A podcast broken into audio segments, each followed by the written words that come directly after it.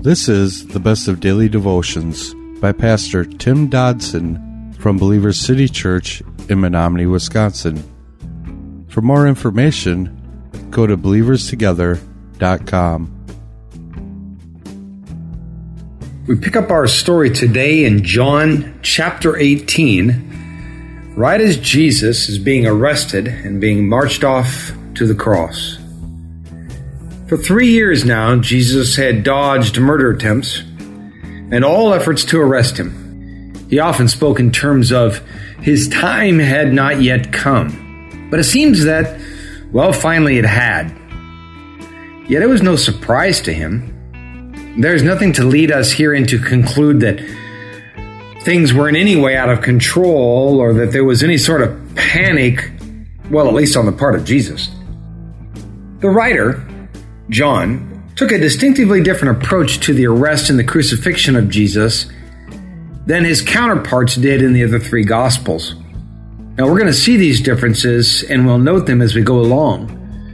But already we see that John left out the account of Jesus' agony in prayer that night in the garden, as well as the shortcomings of the apostles as they fell asleep during prayer.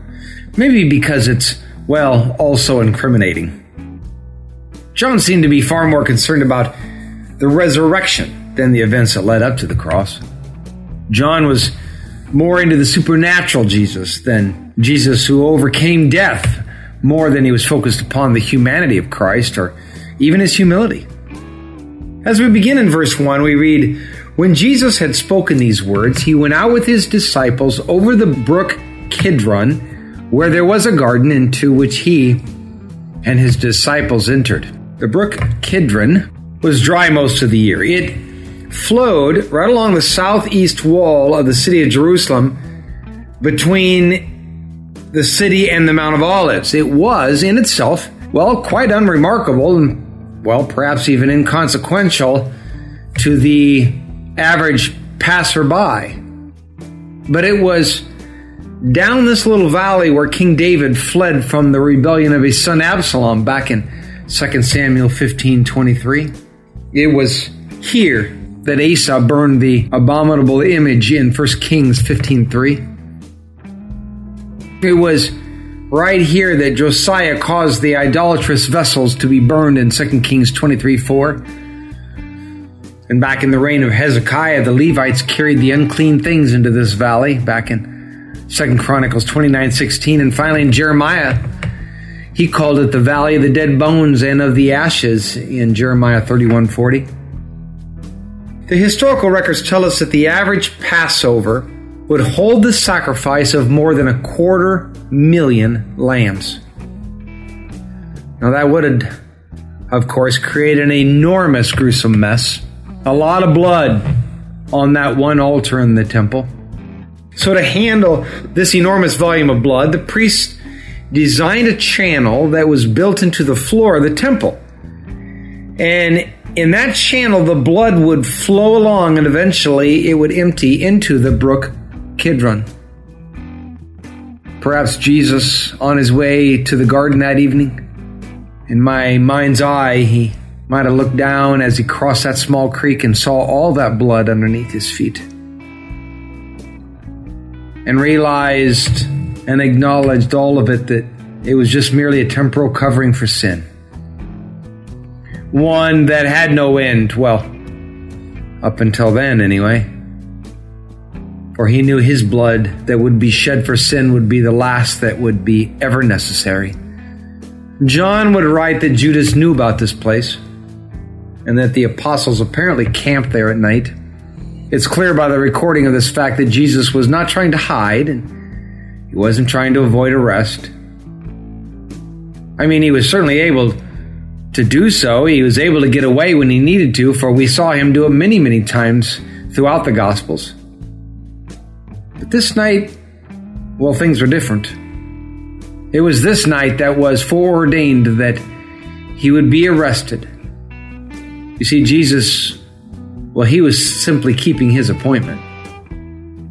In verse 2, we read Now Judas, who betrayed him, also knew this place, for Jesus often met there with his disciples. You know, God is never surprised and he's never blindsided. He knows what's going to happen. Eh, he knows every event in your life, however small, it's all foreordained.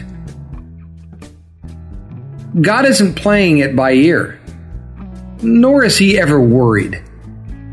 Therefore, we know that Jesus was not hiding. He had and was still living and ministering and sharing his life in public, in plain sight. You know, to do so as it is for me as a, a pastor and for you who count yourselves as a disciple today, it's all such risky human proposition, isn't it? Operating openly and publicly, it affords the opportunity for the enemies of the kingdom to lie and to slander and to attack one this they have done to Jesus, and no doubt to a lot of us today also. Sometimes even by those we once counted as friends, as in the case of Judas with Christ. In this, well, we share in the life and ministry of Christ. Verse 3 says, Judas then, having taken a detachment of soldiers and officers from the chief priests and the Pharisees, came there with lanterns and torches and weapons. Judas, once a friend and confidant of Christ, he now would become his betrayer. If you ever have had this happen to you, you've experienced a little of what Jesus endured that night. You may, we may, never know what was in the heart and mind of Judas that evening, but we are safe in assuming that such an action could only have come through great pride and self righteousness and, well, even blatant evil.